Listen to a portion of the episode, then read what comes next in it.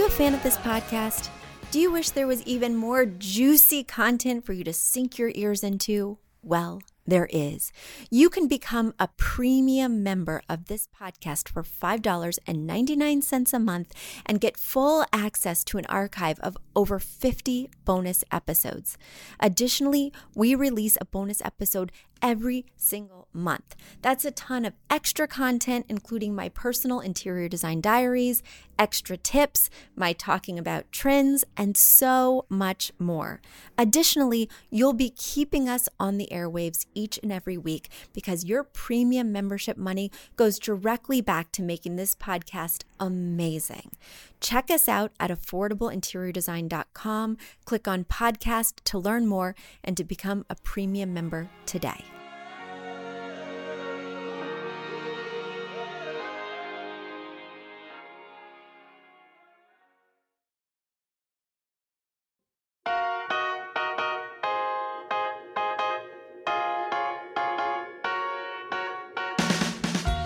Don't need a high end designer or a lot of money to get a luxe look. Be your own interior designer with big design, small budget. Here's your host, Betsy Helmuth.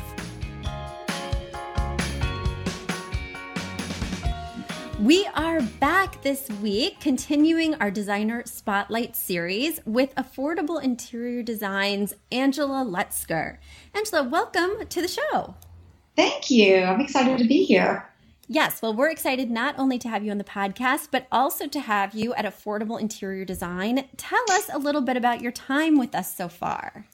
Oh, thank you. Yeah, so I started in October, um, and I have had um, a few um, remote clients that I've done, um, you know, through FaceTime, and then I've had a few in person, and um, a few have been bachelors, a few have been families with dogs and kids, and um, I've done some for some single women also.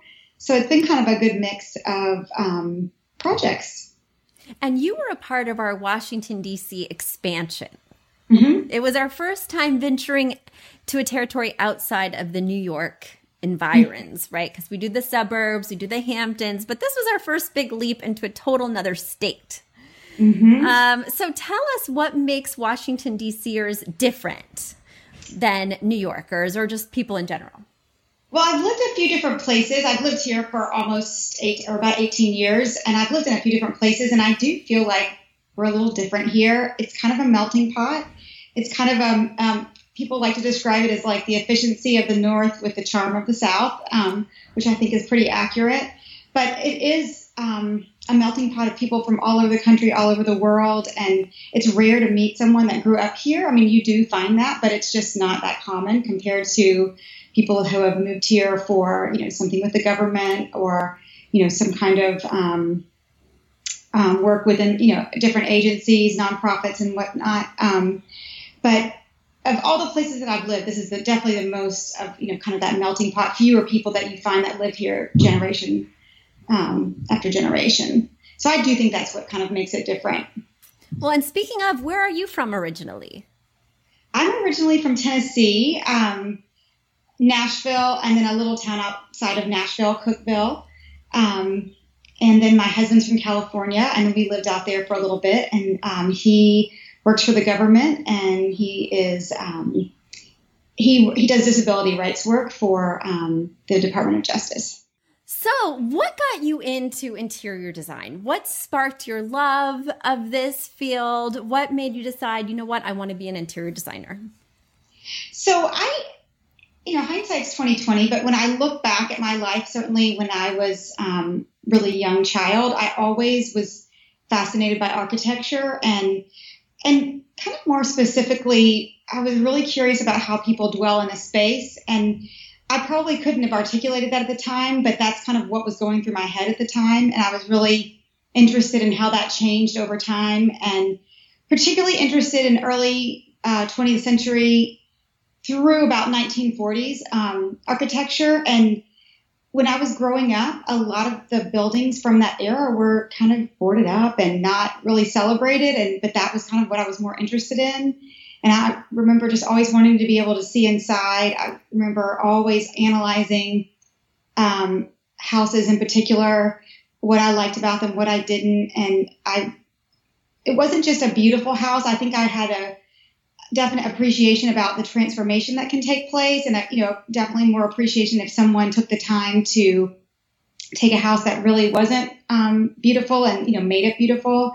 So I was always kind of watching, you know, for that, and and then I think it really.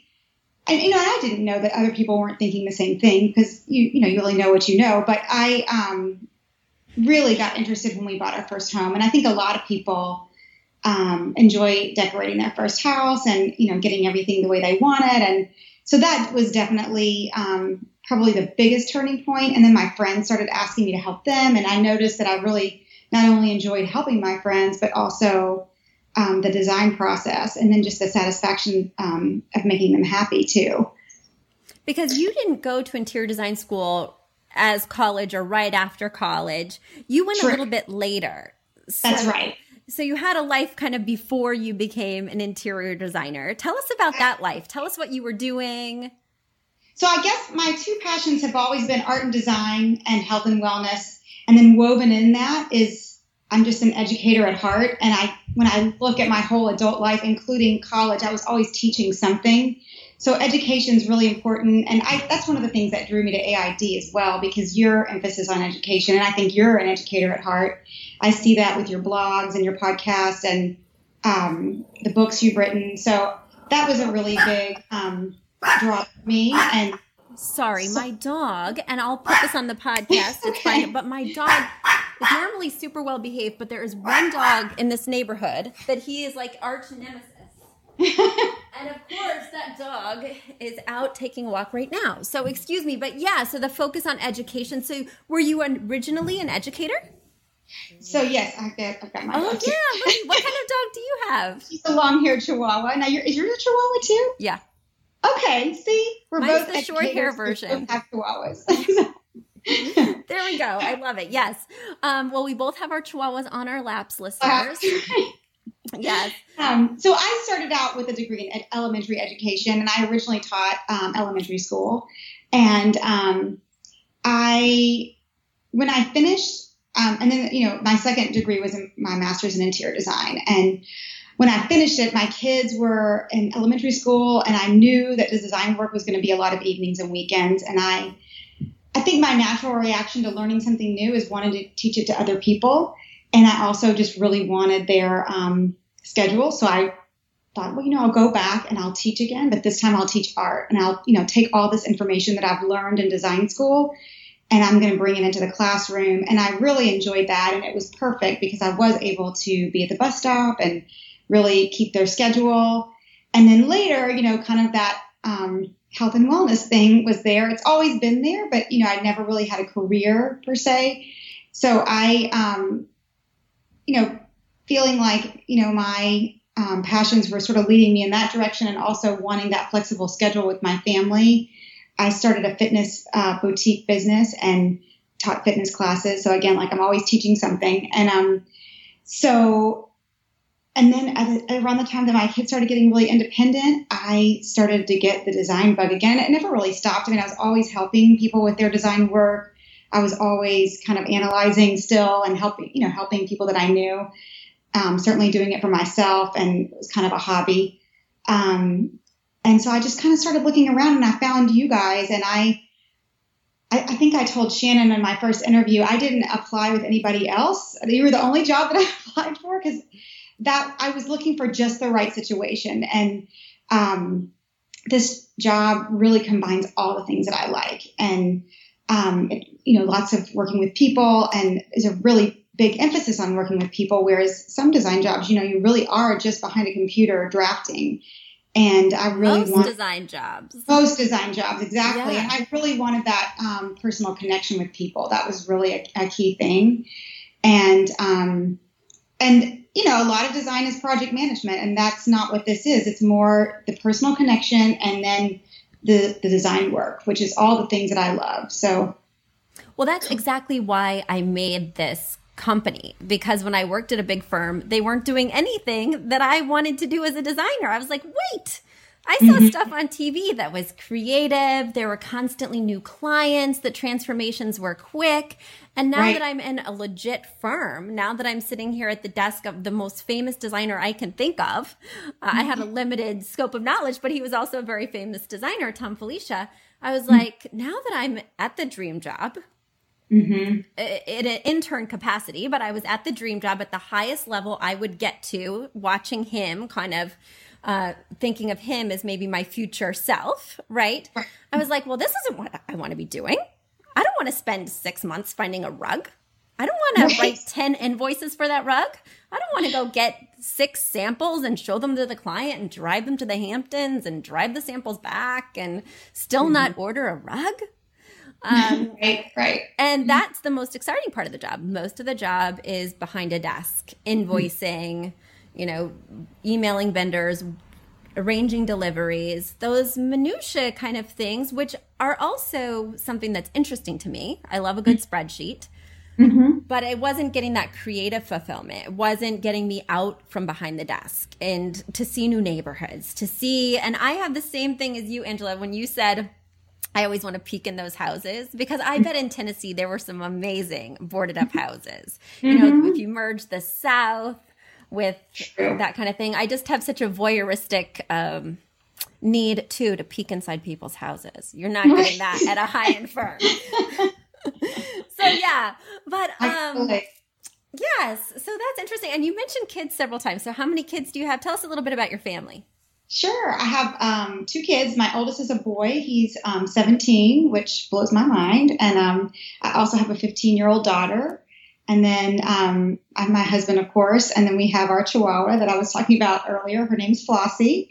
Um, but yeah, it, it's gone by fast. I can't believe how they've grown up. It's it's it's a completely different phase of life to have teenagers, and um, I feel lucky. They're like really good kids, and um, but it's just so different now than it was before. So yeah. yeah. and it's nice to be able to kind of create your own thing and watch your own evolution, you know, from these different industries and wearing different hats. And I think it's really funny that you mentioned the educator background. I'm sure I knew that at one time, but I had forgotten it.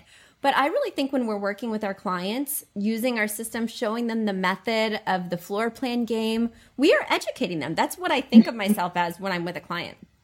Right. I'm teaching them why. I'm not just telling them put your sofa here because I'm showing them what would happen if we did in other places and why not. Mm-hmm. No, I definitely feel like it's. I um, like the feeling of empowering the client to have the tools to, you know, fine tune other parts of their house if they want to. You know, so yeah, I know what you mean by that. Yeah, we work in a really systematic way. And when I'm with a client, I actually think of it as like a one on one masterclass. I'm to, they may not care about why I'm making their drapes touch the floor, but I want them to know. Mm-hmm. Because if they know, they'll do it. And mm-hmm. if I just say, make your drapes touch the floor, they might forget. But when I right. teach them the lesson, when I go that step further and say you have to have a bigger rug because all your seating needs to be at least partially on the rug, they're like, oh. And they're always grateful for that teaching. They're always like, I'm so glad you told me why you're doing this. Yeah, they do seem, I agree, they do seem to really like that extra bit of information. Yeah, it's very different than a normal interior designer who would give you the floor plan, send you on your way, and maybe you'd execute some of it and maybe you wouldn't. But at mm-hmm. least with this package, you know, okay, I'm going to put that you know, rug in that exact place. I'm going to have this exactly eight feet apart because, yeah. Mm-hmm. And yeah. speaking of process, what is your favorite part of the entire interior design process?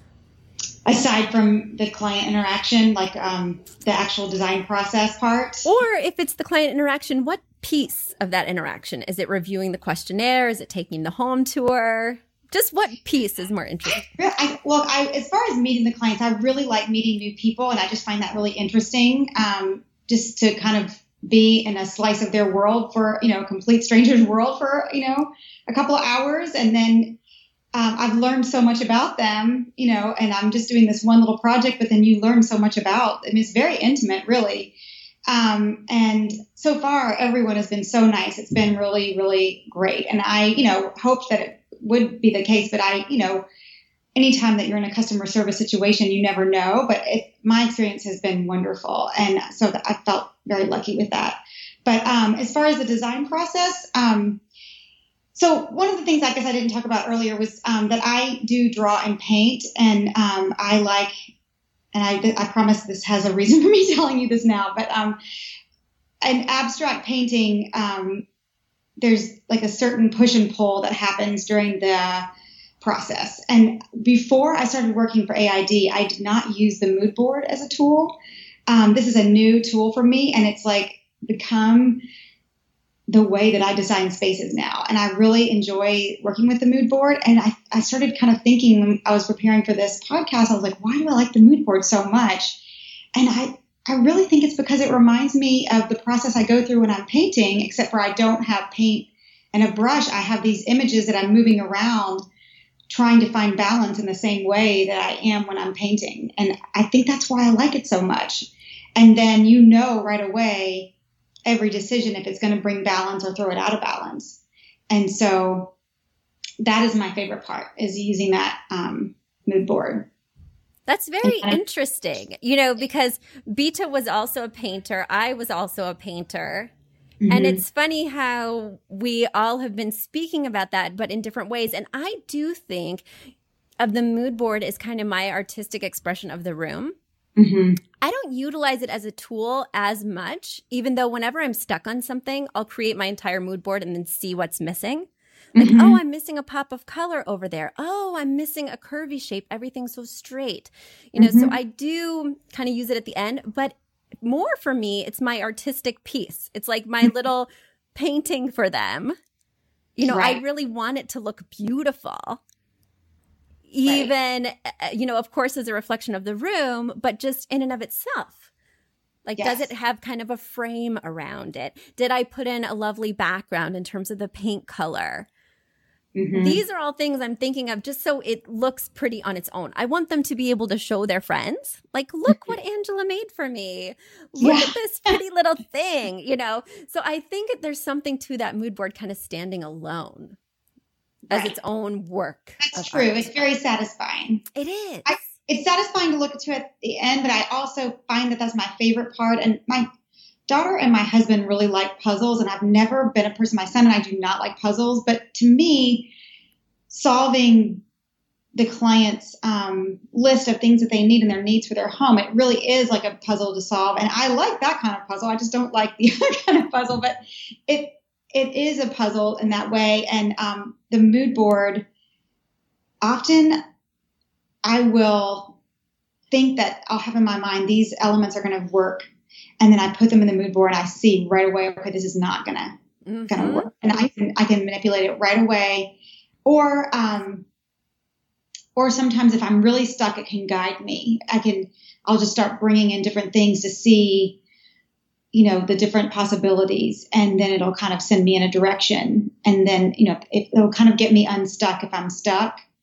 And so i like that about it too yeah i definitely you know i never really thought of it as a puzzle i like to think of it because i'm it's very good that you have hobbies, Angela. I was just speaking with Allison on last week's podcast, and Allison and I don't have any hobbies. Oh. Um, we need to get a life. Uh, maybe it's because we have children in that younger Your dependent. yeah, they're in the dependent phase, not the independent phase. But you know, the one hobby I do have is I watch crime shows while I'm doing my design work. Mm-hmm. Like while I'm designing for a client, I watch Dateline. And I've always thought of it as kind of like a crime where I'm piecing together the clues. so it's that same kind of thing. And then at the end, I've got the culprit. But um, no, I feel like uh, trying this, trying that, going down this path. Oh, that was the wrong path. Going back, t- erasing all of that. It does remind me of some kind of puzzle or something to solve. Mm-hmm. Yeah. Right. I agree. I agree. And now it's time for a quick commercial break. Do you love this podcast? Do you wish you could learn even more? Well, we have an online class bundle. Our online class bundle is comprised of three online classes beautifying your home for less, styling your home, and the fundamentals of feng shui. Each one of those three classes is between 30 and 45 minutes long and chock filled with visuals and tips things that will help you to style your own space or help out with other spaces.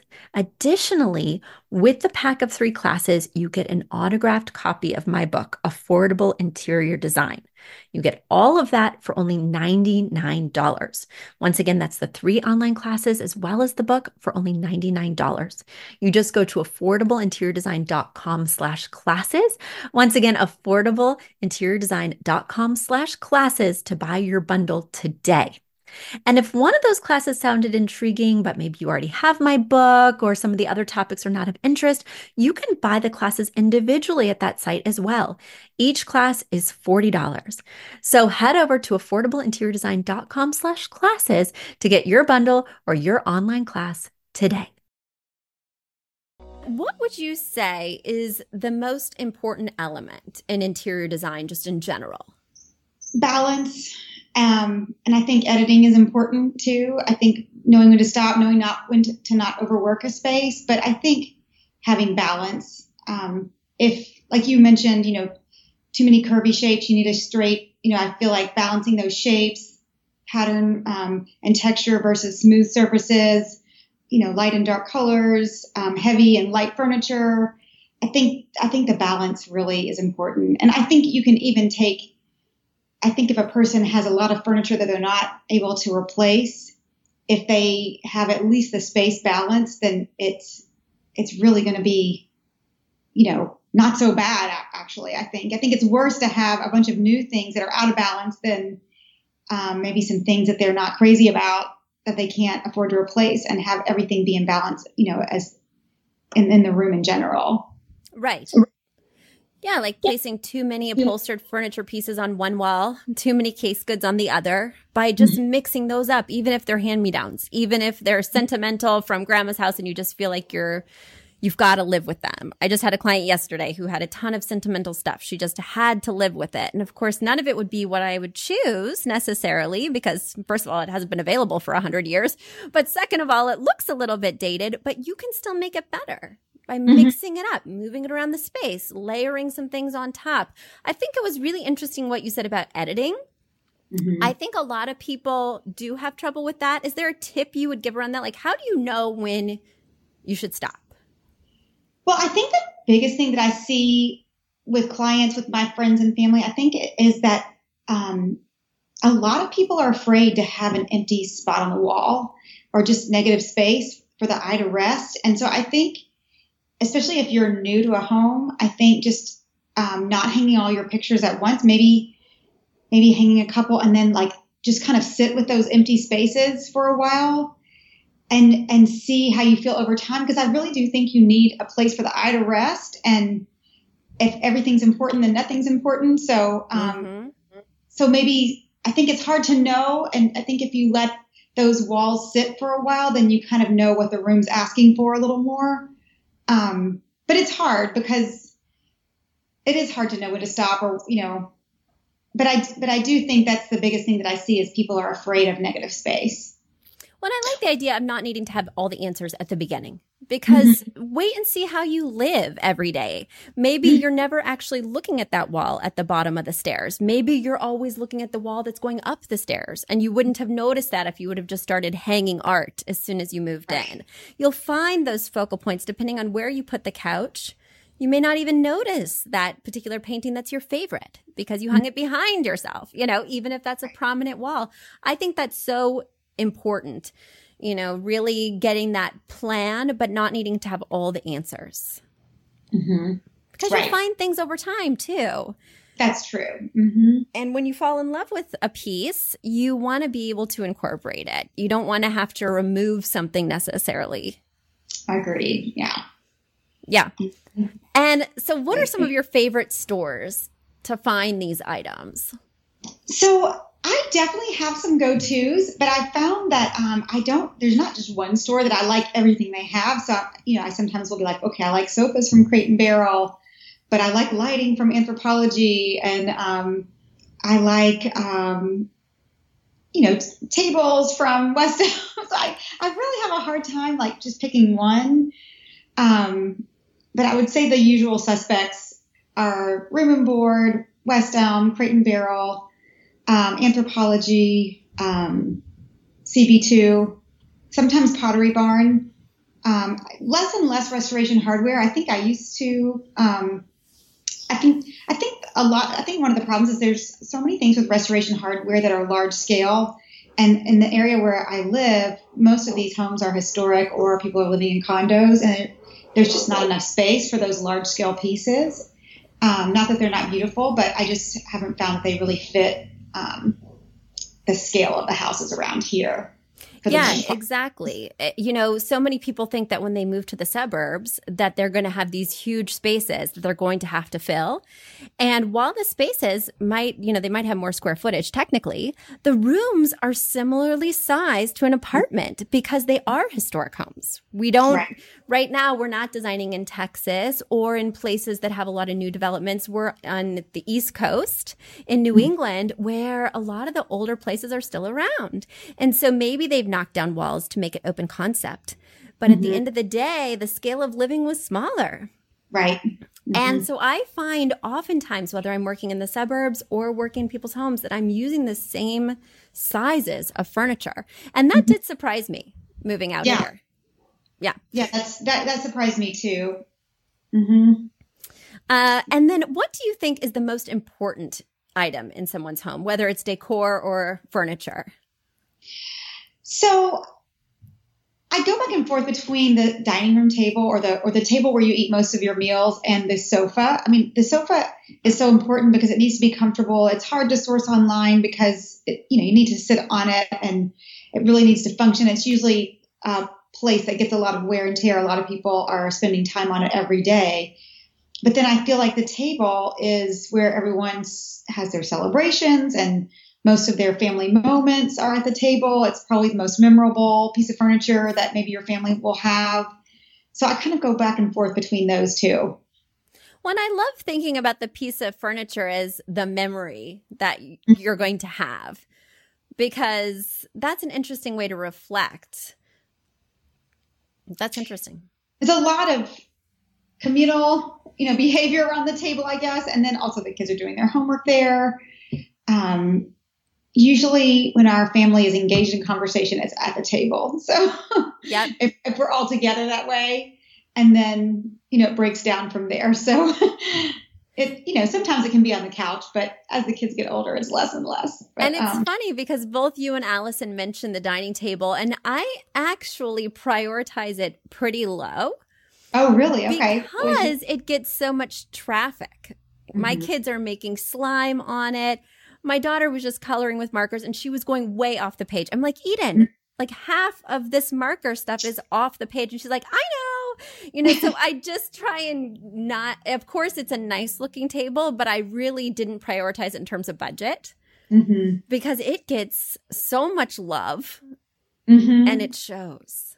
it shows. Right, right, right. I didn't know if you meant the most important in, in terms of where you spend your money or well, and I didn't specify. No, and I, I think, but I love the idea because I've really been thinking of it as more functional over a piece. But mm-hmm. I love the idea that the kids are kind of creating their memories around it. That's interesting. And it is one. I better step it up, Angela. This pure. Everybody has a memory attached to it, at least, right? Yeah. Because it's something that everyone uses. Yeah, no, I think that's interesting uh, because those heavy use pieces, I'm always like, well, let's not spend as much, or mm-hmm. we're going to switch that out in three to five years, and um, and maybe I should be thinking a little differently. Hmm. that's awesome food for thought. Well, speaking of food for thought, are there any final thoughts you want to leave our listeners with, Angela? Um, let's see. I I don't think so. I I will say um, I don't know if this is something that your listeners are curious about, but one of the things I will say as a designer over time is that in the early years, it was so important to um, feel like I was expressing my own personal style. And over the years, now I don't even care about that anymore. Like I already know what I would do. I'm more interested in what someone else's dilemmas are to be solved. Um, that's more interesting to me now. If someone said, "Oh, go in and design the space, you can do whatever you want," that used to be my dream scenario, but that's just not the case anymore because you know, over the years, you, you already know what you want. Like you, now it's, how can I, now it's the challenge of how can I take this list of um, parameters and needs and obstacles and find something that's going to work for them, that's going to look beautiful, it's going to, you know, function. And, and I think I've just really grown to love that challenge. Well, and, and that's my favorite part. But, and I think, you know, now I've gotten to the point where not you know, like you said, you know what you want to do for them to solve their dilemmas. You're not as interested in pushing your own agenda or your own style. And for me, I've gone a few steps past that. and now okay. I don't even know what my personal style is. If you would okay. have asked me when I started, I could have listed it exactly. I could have put it in a box, handed it to you with a bow on top, and said, This is me. Uh-huh. After so many years of adapting to the clients and loving that challenge, I almost can't design without that prompt. Interesting. I don't even know where I would begin when I designed for myself, I had to hire an affordable interior design designer because I like so many things and my own vision had become so diluted. That is really funny. It so was I, I should watch out for that. well, it was pretty cool because I feel like a total chameleon. I see value in almost every single item. Mm-hmm. In terms of, I could see a place where I could use that. I could see a reason why I might love that thing. Mm-hmm. But it became so blended for me that when designing my own space, I was like, oh my gosh. Like, I'm not the person. Huh? That's understandable. I think I can see how that would happen because you've been doing this for a long time. It's a lot of spaces. I don't know if you kept count, but well, it's, over 2,500 at this point. That's a lot. Yeah. It is a lot. But, you know, it's so beautiful. I'm almost, uh, uh, while it did feel when I moved into my own house and could do whatever I wanted, you know, I really had carte blanche. Mm-hmm. And it felt paralyzing and really sad to not say, I'm going to do each room the way I always dreamed when I was 23. Mm-hmm. At the same time, it felt like a much more mature approach. Like this mm-hmm. feels healthier. This yeah. feels more natural. And I really love that I can appreciate styles that I wouldn't have ever considered before. Mm-hmm. Yeah. So, you know, it's an evolution. It's fun to know that we're always evolving. But True. I think yeah. that that has been a huge surprise for me. Yeah, I bet. And I was surprised too at the the change also. And um yeah, I I I I, I didn't see that coming so much, but um, but I've real I mean this this truly is my dream job. I've loved every minute of it. It's been wonderful, and um, I just I just you know really love um, the approach that AID takes and that you take, um, and the um, structure of the company and the focus on education. And um, I've just been really really loving every minute of it. Oh, good. Well, here's to many more Washington D.C. clients. We're trying to grow. It's it's been a slow start, but I'm uh, I'm excited for the possibilities there for the for the possibilities with our virtual packages, which are awesome and really taking off. But it's also just great to have you on board because these different viewpoints yep. and to have people who have these different backgrounds, mm-hmm. it really adds so much color to the process, but also to the depth of our team. Yeah, absolutely. Absolutely. Yeah, well, thank you. I've, I've really uh, had fun with this today. And yeah, thank you. Well, thanks to you and Flossie for joining us. and we'll be talking to you soon again, I'm sure. Sounds good. Thanks, Angela. Thank you. Bye bye. You've asked for it, and we have answered the call. For years, you've been saying, Betsy, you're talking about all these great design concepts, but we can't visualize them. You're describing the picture that the listener sent in of their problem, and we wish we could see that picture too. After all, a picture is worth a thousand words, and I do my best to describe them, but there's nothing like seeing it for yourself. And that's why Affordable Interior Design, the podcast, now has a YouTube channel. Not only do we have a YouTube channel where you could see recordings and clips of these podcast episodes, we also have an Instagram, a Facebook, and so many other exciting things. You should check it out. Head over to affordableinteriordesign.com slash links Once again, affordableinteriordesign.com slash L-I-N-K-S links. And when you go there, you will see links to our YouTube page, our Instagram page, our Facebook page, and more. Please check it out, follow, and subscribe so you can see everything I'm talking about.